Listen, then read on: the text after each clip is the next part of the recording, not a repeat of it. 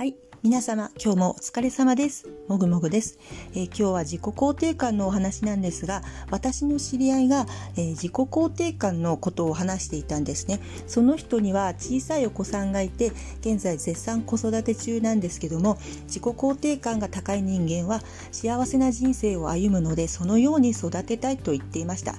自己肯定感が高いとは自分自身を肯定的に捉えることができるということですね。ひょっとして自分も低い方に入るのではないかとちょっと反省してしまいました。職場で周囲を見渡すとタイプが似たような人たちが数人いたのに気がつきました。彼らの共通点がありまして自己重要感とか自己効力感に非常に乏しくて巧妙心でいっぱいなんですね。で人の役に立ちたいといつも考えているような人たちなんですけどもそれれ自体は非常にいいと思うんですがこう何ていうか方向性が間違っているんですね。あの人にちやほやされたいと思っているわけです。なので自分の仕事じゃないことなのに頼まれたらやってしまうとかですね。明らかにその人がやるべきことなのに断れなくて引き受けてしまうといったネガティブな優しさがあります。そして時として便利使いされてしまうこともあるんですね。なので自分の仕事でいっぱいいっぱいなのに引き受けてしまって大変なことになったりさばけなくて他の人に頼んだりとトラブルに発展することもあります。